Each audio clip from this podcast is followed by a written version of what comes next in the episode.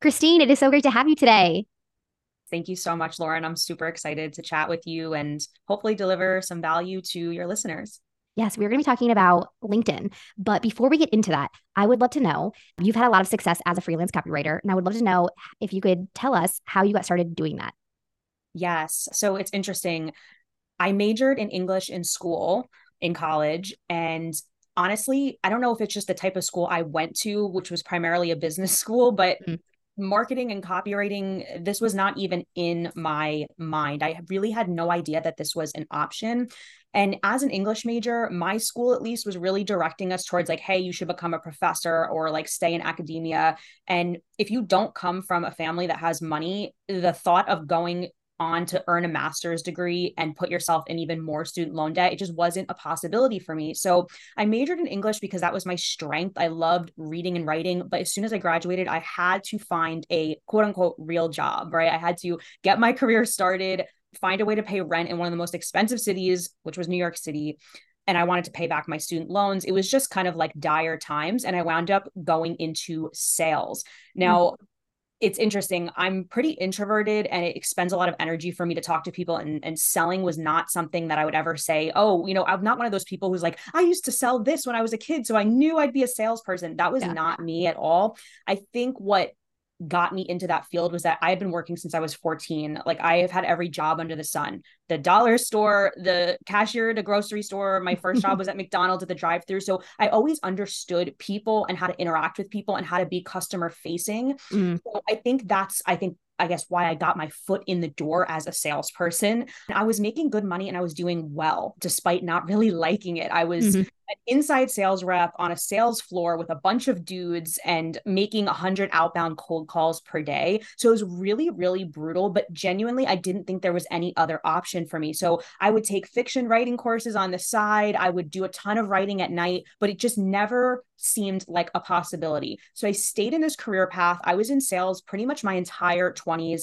I worked my way up from being an inside sales rep to managing my own territory. I became a sales trainer. I was very much in this like corporate world and thinking like, okay, this is what I need to do to hustle and make money. And I achieved a lot in that time. I paid off my student loan debt. I bought a car in cash. I was finally like financially solvent, which was a huge accomplishment for me. And anyone who graduated college with student loan debt knows that like you basically are starting out in a hole. You're really like, you're behind the ball in a lot of ways. But honestly, I was very burnt out from my sales career. And I just didn't know what ultimately I wanted to do. I knew what my passions were, but I didn't think I could ever make a living doing this. So I stayed in the sales career, but I was becoming very burnt out, very high pressure, a lot of micromanagement, a lot of traveling, a lot of going into the office, things that didn't really feel great to me.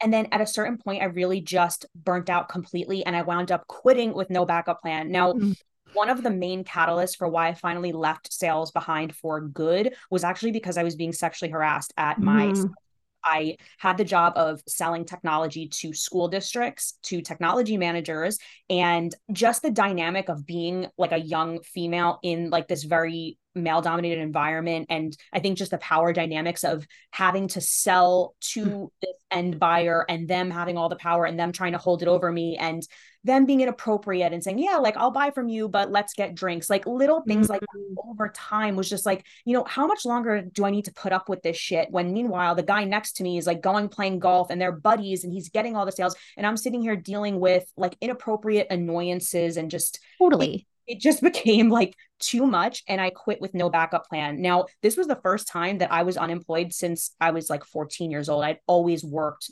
throughout my entire life, even in college. So this was kind of like a time period where I was getting in touch with like, okay, what do I want to do? What can I do? What are my options? And because my nervous system finally got that little break, I was literally collecting unemployment checks. I was like, okay, you know, I took all of the career assessments, the personality test. I went and saw a college counselor that does career counseling, whatever. And I'll never forget, I went to lunch with my mom one day and she was like, well, why don't you just try the writing thing? Like, you've always wanted to do this. This is what you're good at. Don't give up on that dream. And something about the time period in which she said that, I actually gave it a chance, because obviously that had been in the back of my mind, but I just didn't think it was realistic. I'm like, you know, I always put it off. This isn't for me. This isn't going to work. I need to make money. I need to pay my bills. Have a real job. Yeah, this isn't like fun, pursue my passions, whatever. So that day I kind of went down the YouTube rabbit hole, because I'm like a huge person with YouTube. Like some people love Instagram and TikTok. If you look at my data on my phone, it's disgusting how much time I spent on YouTube watching like just stuff. But so I'm like, okay, I'm watching all this YouTube stuff. Why don't I try and see what people are saying about this whole writing thing? So it started off with work from home jobs, how to make money writing articles, all the typical Google searches that every freelance copywriter kind of starts their journey with. And I discovered freelance copywriting, and it made sense to me because I'm like, okay, I know what it's like to sell. I would book meetings with prospects in my sales job. So understanding that copywriting was really just persuasion and selling with words. Okay, I got that. But then there was the whole question of how to get clients. And there was people online saying, you know, cold email, cold pitch. And I'm like, okay, well, I was doing that in these sales jobs. I was literally, except I was doing it via phone and email. I was getting my foot in the door with these clients. So I'm like, okay, I've been doing that for companies for the past couple of years. Why don't I just try to like sell myself as a freelance copywriter? And I just followed those steps. I made a website. I created my writing portfolio with self-published samples because I had never written professionally before. I had no experience. And then I got, you know, my online presence, my ducks in a row, and I started emailing. I did not find much luck with emailing, even though cold emailing technically is effective. I know I had used it a ton in my past job, but it was LinkedIn that really did it for me. I changed my profile on LinkedIn, and I literally started cold pitching on LinkedIn. And within 30 days, I had landed my first client, and they were paying me $1,100 per month on a retainer to write blogs. And when that happened, when I got that first invoice paid, I was like, oh my God, if I do this 4 more times, I could pay all of my bills, because my studio apartment rent was $1,100 at the time. So I'm like, okay, I'm paying my rent with this one client. And if I repeat this, I can fully pay my bills and like try to figure this out. So I just kept pitching. I just kept taking on clients. And within my first year, I made, I don't know, $50,000, which was actually like a 50% pay cut from what I was making in sales. But for me, it was so worth it to be working at home without a boss. Like it was literally mind blowing, because I had read the 4-hour work week and like dreamed of, you know, all the stuff you see online, people traveling and the digital nomad stuff.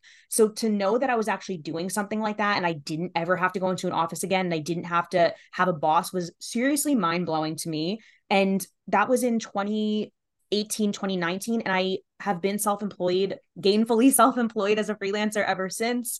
And I'm really happy. And that's really, and I know, Lauren, that your story is similar. Once you find success doing something, you want to yell it from the rooftops and teach other people. And that's really what led me to create my brand, paidcopywriter.com, which is me just sharing my journey and sharing with other people how they can get on LinkedIn and do this and become a freelancer, because unfortunately, most people don't have that sales background. So cold pitching can feel like such a foreign concept and so uncomfortable. And there's a lot of mental blocks there. So it all really came full circle for me, because I thought I was in like the wrong career and, oh my God, why am I stuck in this horrible job? But I was being prepared and really positioned to be doing exactly what I'm doing today and actually feel fulfilled in my career. So I know that was a lot, but that's my story. Yeah, no, that's incredible. And I think that so many of us can relate to just that, like you said, like maybe you made $50,000 that first year, which was less than you were making. But when things start to work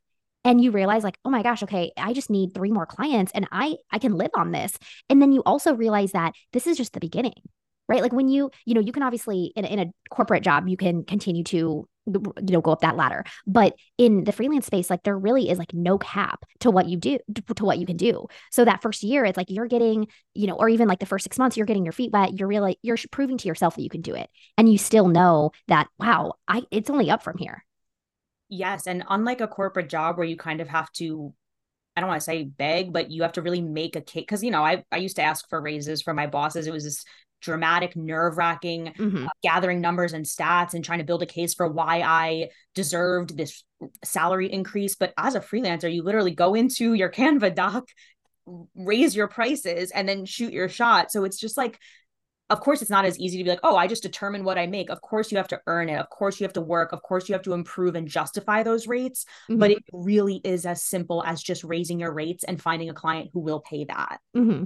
Or like in learning about, oh, if I add this on, or I go this route, or like your business is yours. So if you hit a ceiling somewhere, then you can say, okay, what about if I do it this way? Okay, that's the next thing. Okay, how about I do it this way? And it's like you're walking down a hallway and you're just opening up doors versus, like you said, you know, in the corporate world, it's like you're on their schedule. You know, you could, even if you make an amazing case to them, they're like, oh, yep, we're not giving raises out this quarter.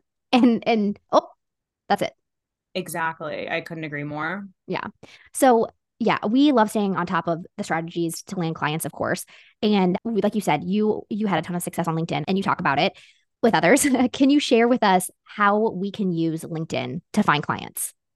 Sure. So the number one thing is really optimizing your profile. You have to start there, right? Because what I mainly teach is cold pitching, but if you're not properly positioned and your online presence isn't optimized for the client, you could have a great cold pitch and get your foot in the door, but then they go to your profile and they're like, I'm not really sure about this person, right? So the first step is to properly optimize your profile. And that's really, really simple, and something that whether you're a podcast manager, anyone in the freelance world who's offering a freelance service has the ability to go and change their LinkedIn headline to optimize it for search, to add relevant portfolio pieces, to add a description, to add the quote unquote about me section, which is kind of like, I would say, a cover letter version. Like if the LinkedIn profile is your resume, your about me section is your cover letter, your CV. Mm-hmm.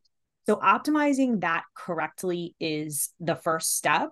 And then once you're optimized, it's really a matter of engaging, and how you can engage is in a few different ways. It's connecting with people who are relevant in your feed, in your field, making those connections. It's engaging in terms of liking, commenting, and sharing, which I think is huge because, and I know your audience might resonate with this as well, I'm not someone who posts content on LinkedIn, yet I built my entire business on this platform simply by using it in two ways: cold pitching and inbound, meaning people find me when they search for a freelance writer. If you told me, hey, you're going to have to become a thought leader on LinkedIn and post content, I would have never gotten into this field because that would have terrified me. Even me updating my profile was terrifying for me because I had this image that all my former bosses would be like, Christine thinks she's a freelance writer now? What the hell is going on here? Like, I just had so many fears. Meanwhile, no one gives a flying crap about life. But like I'm telling you, when you first start out and you put yourself out there online in a certain way, you think that everyone's like making fun of you or whatever, gossiping about you, or you just feel like such a fraud, right? Mm-hmm. So optimizing your profile, doing the passive engagement, as I call it, liking, commenting, sharing, and then connecting with relevant people, you know, that's one half of it. And then pitching is the other really huge way you can leverage LinkedIn and use it to your advantage. And we can get into this depending on how deep you want to go, but LinkedIn has certain advantages over a lot of the ways that freelancers find clients. Mm-hmm. Yeah, no, I definitely want to get into that. But I was going to ask, and you kind of touched on it, but I know that people are going to wonder, like, what do they do about their past experience? Because, you know, as freelancers, it's like, maybe we were nurses, maybe we were, you know, we had some sort of corporate role. Maybe we were like, we come from everywhere, right? 90% of us listening don't have a podcast background. So do we keep that on there and just optimize everything else? Or how do you handle that? Yeah. So first thing, regardless of what you're going to do, one of the mistakes people make on LinkedIn is keeping their entire work history. Mm. And especially in today's day and age where everybody has switched jobs a bunch of times and people don't, you know, stay somewhere for 10 years the way they used to, you do not need to put your entire work history. I would also remove the year you graduated college because you can remove any biases about your abilities, whether someone thinks you're too old, too young, whatever. Mm-hmm. You don't have to put everything on there regardless. Now, the approach that I take with freelancers is actually, I recommend that freelancers pursue a freelance niche that has some connection to their prior work experience. This is specifically for writers though, because it's really, I would say, compelling for a freelance client to know that you have prior knowledge that does have to do with the subject matter at hand. Mm-hmm. So I have a lot of nurse writers come into my course. They did a 20-year stint as a nurse or a healthcare practitioner, and now they want to become a writer, and they choose nursing as their writing niche. And that, in that case, it's obvious. You would keep your past experience because it's actually what people like It's what they want to see. Now, if you're in a completely unrelated field, you might be thinking, well, this has zero to do with what I'm trying to market myself as.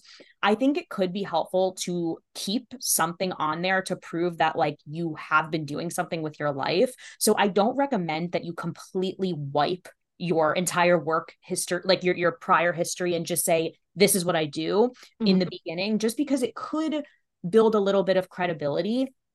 So yeah, I know that was kind of a roundabout way, but there really is no right answer, because you technically could have a LinkedIn profile where it's just about podcast management. You started it from scratch and you don't want to add your prior work history. However, if you do want to keep one or two positions in there to show that you've been working and like you're a person who understands how to work, that can help too. Yeah. And similarly, some podcast managers come in and like you said, they're a nurse. And so they attract nursing podcasters. So, but I think really the bigger thing is that you want to look back at your history and you find the connections, right? There is a connection because, you know, you have interests, you have, so even if it's like a very like far-fetched connection of maybe you were a, you know, like a dental assistant or like an office manager at a health, it's like you dealt with people. Like you said, there's something that you can kind of connect it through. So from what I'm hearing, you're saying probably just keep that stuff that shows that you have maybe those soft skills that are good for freelancing. And then, you know, delete that you worked in an ice cream shop when you were 18. Right. Exactly. It really is a matter of like weaving a story. It's really about what I call the elevator pitch. It's saying, hey, I used to do this. I love doing this. I know about this. And this is why I can really be an asset to your business. Because I think the other mistake a lot of people make is that they talk about their background and the client is sitting there being like, well, how does that help me? So you really can take so many different, you could take a variety of backgrounds, experience, life experience, passions, and say, well, you know, through that experience, I learned X, Y, and Z, and that's why I would be great for this position. I mean, especially with podcasting, because even I'm thinking to myself, okay, how would I position myself as a podcast manager if I wanted to go out and pursue that? And when I was in sales, all I did was consume massive amounts of podcasts. And I became such an advocate of just the power of audio and being able to be on these long car rides and basically get a college education for free because there's so much great information. So just me saying that to a podcast client and saying like, they're going to say to themselves, wow, she really understands the goal here. She's passionate about this. And I think she'd do a great job. Totally. Exactly. And that's one little thing. That's like, you like podcasts. Right. So yes, it's how you say it. It's how you pitch it. So I think, you know, those listening, like you can think of something like that, whether it is just simply, you know, that you've learned a lot from podcasts, or another thing that we talk about is just the power of getting people's stories out there. Have you connected with someone's story through a podcast? And you can share that with a client that, you know, their story or whatever they have to say and share is important, and you want to help them get it out there. Totally. Yeah. Now, You said so many good stuff that I want to get into, but how long does it take to find, like on average, to find and land clients? Is this a more quicker approach, or is this more of a longer term strategy? Yeah. So the name of my program is 30 Days to Paid, because I literally like I share the framework that I use to land my first client within 30 days. So you could get an answer to your cold pitch within your first week of sending pitches. It varies, right? Like you could, it's timing, it's your online presence, it's how many pitches you're sending. So it is doable. And I've seen results in my course where people land their first high paying client within that 30-day period. I actually have a timeline of the different stories of my students and like when they enrolled in the course and when they landed their first client. So that's really cool to see. But anywhere from 1 to 3 months is realistic for landing your first high paying client. And when I say high paying, I mean, this is a client that's going to pay maybe your mortgage or your car bill. It is going to take time. Like I was probably making a full-time income within 4 to 6 months, but it only took 30 days to get that one client that made me see that this was possible. Yeah. Yeah. And from the other strategies that we talk about, I would say that's one of a quicker one. If it's a possibility to work in 30 days, that's great news. Because then, yeah, if it takes 2 months, also that's only 8 weeks. So, right. You know, that's also great news. So you talked about the passive approach of just engaging, liking, commenting, just kind of existing on LinkedIn. If we're doing that and we have an optimized profile, what's the next thing that we want to do? The next thing you want to do is choose your ideal client and your niche. Now, this might sound simple, but pretty much everybody overlooks the importance of this. Okay. Mm-hmm. Like there's actually a lot of people online who teach freelancing who will say like, don't worry, you don't have to choose a niche. And I think the thought process behind that is like, hey, you should be open to whatever opportunity comes your way. Don't box yourself in, but it could not be further from the truth, especially with AI in my field. If you don't have a specialty, it's very hard to get your foot in the door at this point. Okay. Mm-hmm. Like there maybe in years past, it was a different situation. Maybe you could choose certain tactics and be a general SEO writer, but unfortunately AI is going to phase out those generalists. Mm-hmm. So the number one thing you can do to kind of secure your freelance career and get your foot in the door and get results fast is to choose an ideal client or a niche that you would want to work for. So in the podcast management space, that might mean choosing health and wellness podcasts, female entrepreneur business coach podcasts, online business podcasts.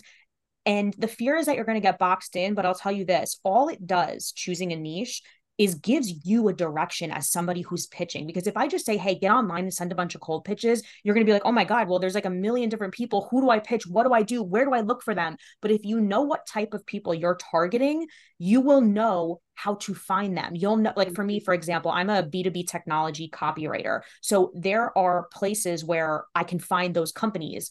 AngelList, now it's called WellFound. That is a tech startup directory. There is Crunchbase, there is G2. These are software specific online directories. If you're in the health and wellness space, you could literally just Google health and wellness podcasts. And of course there's Apple, iTunes, Spotify, those directories, but even like a health publication like Well and Good or Goop will have an article that says, these are the health and wellness podcasts we're loving right now. Get a list of those podcasts, find out who those podcast hosts are, and then you can form an outreach strategy based on that. But if you just say, hey, I'm going to hop on iTunes and look at the top 10 podcasts and cold pitch them with a general pitch, it's going to be tough. Mm-hmm, mm-hmm. And then imagining, you know, trying to be an expert at all 10 of those subjects and sending that's just, you know, it's just a waste. And like we said before, you know, being able to tie in some of your background, even if it's just, I'm also a female. So I'm going to get like, what I love when this works is whenever you, the podcast manager, are the ideal listener, because then you can bring in so much to the podcast because you say, you know, oh, you know, I would listen to this podcast even if I didn't work on it. So I can give them feedback. I can write even, you know, because we write show notes, I can write even more clearly because I'm going to understand what they're talking about because it's in my interest or it's in my background. Yeah. Do your students do the editing as well as podcast managers? Yeah. Yeah. So like even that, I don't know what you want to call it, a sizzle clip or like the intro clip, whatever kind of those first few seconds are, being able to say, I'm your ideal listener. I listen to so many podcasts in this space. And here's, if I heard this one clip, like I can tell this is the juiciest part of the podcast and I will know to put that first. Like you said, that's the value of being the ideal listener and having real life experience. Yeah. Yeah. Now there was something that you said that I wanted to circle back to. What was it? I don't know, maybe we'll have to come back to it, but is there anything as far as cold pitching? Oh, I know what it was. So we choose our ideal listener. Is there anyone who isn't, or maybe let's not say it that way. Let's say who really is on LinkedIn as far as our ideal clients? Like, can you find all different types of businesses on LinkedIn still, or does it attract a certain type of business owner? Yeah. So pretty much everyone is on LinkedIn, or at least they have a profile. Now, how active they are is always going to be a mystery, and it's not a mystery. It's always going to be hit or miss, I guess. Everybody is on there, but they might not be logging onto the platform every single day. However, and I tell my students this because a lot of the questions I get is like, what if my ideal client isn't on LinkedIn? Mm-hmm. My response to that is find clients who are on LinkedIn because it is where the higher paying clients tend to be. Mm-hmm. It's just that kind of platform. Whereas Instagram and Facebook, with other social media platforms, there's such a personal aspect to it that you get such a wide mix of people. With LinkedIn, that is a business audience. People are on there specifically to network with other professionals. And that's why I mentioned this in the beginning of the podcast, the advantages of LinkedIn versus other social media. I think cold pitching and messaging people and connecting with people is better on that platform because it doesn't feel as slimy or sleazy because you're not sliding into the DMs on an Instagram page or a Facebook page. This is somebody's business profile and they're on there to do business. And the platform is actually created. They're incentivizing you to use their messaging feature to do business with people. Mm-hmm. So there's a certain way to go about it so that you're not turning people off and spamming people. But in general, your audience on LinkedIn is going to be more receptive to it. Even if you say to yourself, listen, this is a female entrepreneur coach that's probably not super active on LinkedIn. I don't want to. I've had students tell me that when they messaged like a CEO or somebody, the response they got back was, I never checked LinkedIn, but for whatever reason, your message came through and I would love to talk to you. And the reason for that being is that LinkedIn sends messages from the platform straight to somebody's inbox. Mm-hmm. So your message is doing double duty in the sense that you're not reliant on somebody logging onto a platform. It actually gets sent to their inbox. And think about how efficient that is, because you don't have to track down email addresses. Because that was my big realization with cold emailing. Yes, in theory, cold emailing does work, but how time intensive is it going to be for you to build a list of email addresses that are actually valid? It's very time consuming.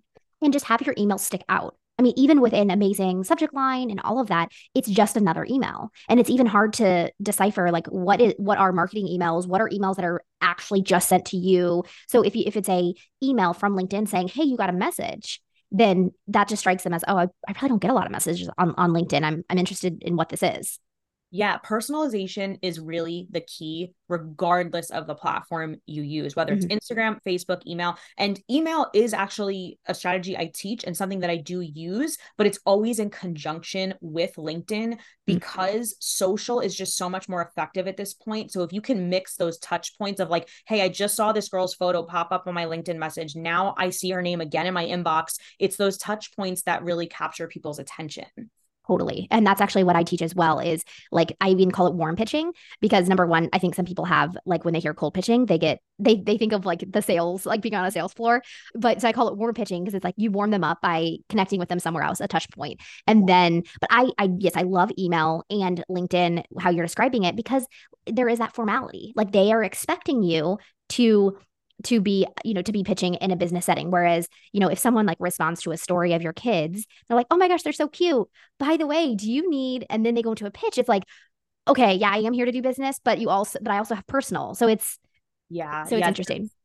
There's definitely a connotation and no shade to anyone who does multi-level marketing, but we've all been on the receiving end of one of those multi-level marketing pitches where somebody's like, hey girl, your hair's so pretty and you should sell this shampoo and I have a great opportunity for you. So I want to also make it clear that what we're doing as freelancers with cold pitching, even though it feels foreign to reach out to somebody you don't know, it is much different than a lot of the cringy stuff that people might be receiving online, because I think that's everyone's first inclination and what scares them off is they're like, listen, I've been on the receiving end of those cold pitches or those sales tactics. And like, I'm not that person. So why would I even do this? There has to be a better way, but you're not doing that. And what I find with myself and my students is that people will respond to the pitch saying, thank you so much for reaching out. I was going to need to post this job listing and go through all this trouble to find a freelancer. And you just popped in at the exact time that I needed you. Mm-hmm. So I would love to do like a whole podcast episode of breaking down the negative connotations of cold pitching that just aren't true. But unfortunately, selling makes people queasy. Right. And I think, you know, as freelancers, we have to get more comfortable with selling, you know, and if you're not listening, if you are like, every time I hear the word sell, I get so cringed. I think that tells you that you want to listen to a book, you want to, you know, listen to an audiobook or something to kind of get a good mindset around selling, because selling is serving. And yes, there are cringy things to do to sell, and then there are not. So it's all about perspective and all of that. So if that does feel like a sticking point for you, then go do a little bit of education on that so that you can come at this, whether it's cold pitching or just anything, with a more positive, well-rounded mindset around, you know, being a business owner. Really, I mean, as business owners, we sell. And in this case, we're selling a service, which I think people are way more comfortable selling a service than selling a product. But still, you want to make sure that you have a good positive mindset about it. Yeah. I mean, even though like something that I always say is that this is a numbers game, right? Like sending pitches is a numbers game, and people can have a really strong reaction to that too. Cause they're like, well, people aren't numbers. I care about my business. I care about my clients. I love my clients. They're not just a number. So even like you were saying, do some work around that, do some work around the term conversion rate and understanding what a funnel is, whether it's a marketing or a sales funnel, because your clients live and breathe this stuff. They know what it takes to do business. They're trying to get in front of an audience, and they understand that a certain amount of people at the top of the funnel, only a certain amount are going to shake out as customers at the bottom of the funnel.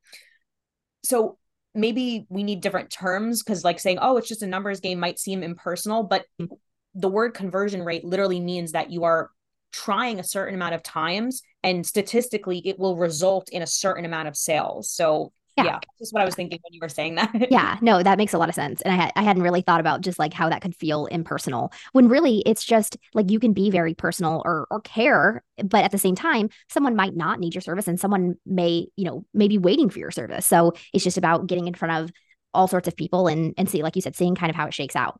So as far as this cold pitching goes, when you're reaching out to people in the DMs of LinkedIn, are you warming them up at all? Or are you just crafting a really warm cold pitch and sending that? So the way that LinkedIn is structured is that you have to first connect with them and become quote unquote part of their network in order to be able to send them a full message. Mm-hmm. So on LinkedIn, you will have the ability to either connect with somebody with a generic invitation. It'll just say, I would like to connect. What I advise my students to do is personalize that connection invitation with a very short introduction. Now, I want everyone to make it clear that they are reaching out for freelance opportunities. So with your audience, it would be, hey, you know, I'm a podcast manager. I see you have a podcast. I would love to connect. It's more of a soft pitch, but you're still being very transparent about what your intentions are. I do not go into that first connection request saying, let's hop on a meeting. I don't include a link to my portfolio. So it's a softer approach in the beginning. If they accept my invitation, let's say they accept my invitation, but they don't respond, right? Mm-hmm. I will go in with a longer pitch and say, hey, you know, I see that you're doing this. Here's what I do. Let me know if it makes sense for us to connect further. Are you looking for this at the time? There's just certain etiquette. And I guess I learned that in sales is that you don't want to come on too strong. If somebody hasn't even confirmed that they're looking for a podcast manager at the moment, and you're saying, hey, do you have time for a call? Mm-hmm. It might be like a little mismatched or a little like, okay, you're not reading the room. Mm-hmm. So my approach is send a connection request, personalize it, be upfront about what you do and what you offer. And if you gain some traction with them, feel free to go in with a full pitch. The worst they can do is not answer you. As someone who was a former salesperson who used to have people curse me off and like escort me out of buildings, you will never experience that pitching your freelance services. People are very nice and respectful to freelancers. Yeah. Or just don't respond. Yeah. And then, yeah, the worst you can get is silence, which is a much appreciated thing if you've been treated worse than that. So yeah. Now I think that's so, you know, that's so good. Just like reading the room, like you said, like you want to make that connection, but you're still in a professional setting. So you don't need to like be super warm and fuzzy, but you're just saying, hey, this is who I am. If it makes sense, I like that term. Like, just like, if it makes sense for us to connect, then, you know, then they'll add you as a connection. And then just like taking them to that next step of, hey, if they're interested in connecting, they're interested in hearing more about you. So take the initiative to send that message. Don't wait for them to say, hey, tell me more about your services, right? Right. And that's the biggest mistake. One of the biggest mistakes people make with that connection request on LinkedIn is that they are afraid to come right out and say what they do. So they'll say like, hey, I stumbled across your profile and would love to be part of your network. Like these generic, vague invitations just are not going to cut it, especially if you're going after those higher quality clients, because if they're active on LinkedIn, they probably have a big network and they're not accepting just any request that comes their way. So you really want to prime your pitch and your profile to be enticing and be like, okay, this is a person that even if I don't need them right now, it could be useful to have this person in my network. If you have no profile picture, if your pitch is super generic, or you don't even bother to send that generic, or if you don't bother to personalize that request, you probably will get ignored. Mm-hmm. Mm-hmm. Yeah. Then I would assume that like if you do connect with someone and then you send them a pitch and they say, oh, I'm actually not looking for one right now. You could say, oh, you know, if you know someone who's looking for one, I'd love to be referred. And then maybe they'll say, oh, well, I'm not looking for one now, but I am going to be looking. So that's why I connected with you or whatnot. Yeah. LinkedIn is so powerful in terms of just having that network of people, because some of my biggest clients have come from let's say their marketing department will say, hey, we're looking for this role, this role, and this role. And then when I see their marketing department is hiring, I go in and I'm like, hey, I saw you weren't looking for a copywriter specifically, but it looks like your team is hiring and you're going to need some content help. If you are looking for one, I would love to connect. Here's my link. So there's all these different ways that you can personalize your pitch and you can get creative and position yourself in a way. And it really does work. So that's so powerful. Now, follow-ups. I know people are like screaming follow-up as we're talking. What do you recommend as far as follow-ups? Yeah. So personally, I follow up a maximum of 3 to 4 times. And I like to space that follow-up out by at least a week. With the connection request, one of the biggest questions I get is like, okay, they accepted my request, but they did not respond. When do I go in with that follow-up pitch? I do think it's a best practice to strike while the iron is hot. If they just hit the accept button, you coming in with your message and just saying, hey, thanks for reaching out or thanks for connecting. Here's what I do. I noticed this about you, continue the conversation. But yes, the gold really is found in the follow-up. I have definitely chased down some clients, especially in my field in B2B. These people have so many shifting priorities. Things are moving so fast. One minute they're doing this project and then it all falls apart and they're moving on to the next thing. So you'd be surprised at how easy it is to fall off someone's radar, but you really should stay on top of them. Something that this is like a little trick, and I learned this actually during my freelance time, not in my sales career, because someone pitched me. I also hire writers, and that's a whole other story, but I source teams of writers. So I'm on the receiving end of these pitches as well. And a writer was pitching me, of course, I'm not answering because I'm waiting from my higher up to get word on whether or not we're going to move forward. These things. And she said, hey, Christine, this is the last time I'll be following up with you. If you're interested, I would love to, keep this conversation moving. But she wrote it more gracefully than that. And I actually created a template out of it so that people could actually steal her message. But what really stood out to me was like, it was this last chance of like, hey, this is the last time I'm going to be reminding you about this. But if you do decide to, if you do need a writer, I'm here, let me know. It was very polite. It was leaving the door open, but it was letting me know that, hey, I'm not reaching out to you anymore. So these reminders aren't going to come to you. So if you want to work together, this is your last chance. So I do love sending my last pitch with that little message of just being like, hey, this is the last time I'll be reaching out, but please feel free to reach out to me when you're ready. Yeah, it adds a little bit of like, it also is just like, hey, I've been intentional with you and I'm still open to working with you, but I understand that maybe you don't necessarily aren't saying this, but like, this might not be the right time. And I'm also going to move on, but I'm here, but I'm going to move on. Yes. And there's so much with pitching that there's these subtle ways that we signal our worth and yes, so that we're not over eager, that we're not desperate. Like even on LinkedIn, there's this thing called open to work. It's a little watermark that goes over your profile photo. And if you're hiring, it's a purple watermark that says, I'm hiring. If you are open to work and seeking work, you have a green watermark that says open to work. Now, as a freelancer, your inclination is, well, I'm open to opportunities. Yes. I don't recommend that freelancers put that on their profile because honestly, you want to send the message that you are booked and busy, even if you are not. Screaming, I'm open to work is kind of giving unemployed vibes and you just don't want that. So there's all these little things in our communication and what we do with people that signal of like, does this person have a lot going on or are they sitting there waiting for the right opportunity and no one else is working with them? Should I be cautious about working with them? So I want people in the pitching process to be careful too, to not be super, super over eager as well. 100%. It's a really good point. And just, I love that you said that thing about your worth, but Christine, this has been so helpful. I think that there's just been so many good nuggets here. So I appreciate that so much. I know that you have a guide for LinkedIn. So where can we grab that after this episode?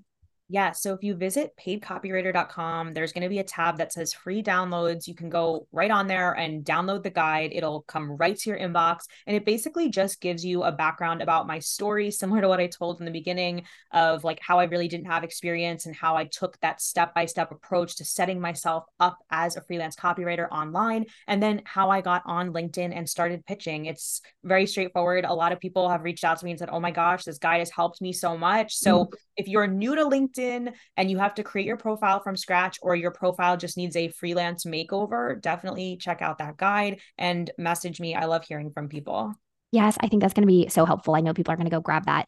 after this episode. Once again, thank you so much. We will make sure all of the links to connect with you and that guide are in the show notes. And thanks for being here. Oh, thank you so much, Lauren. This was great. Yay.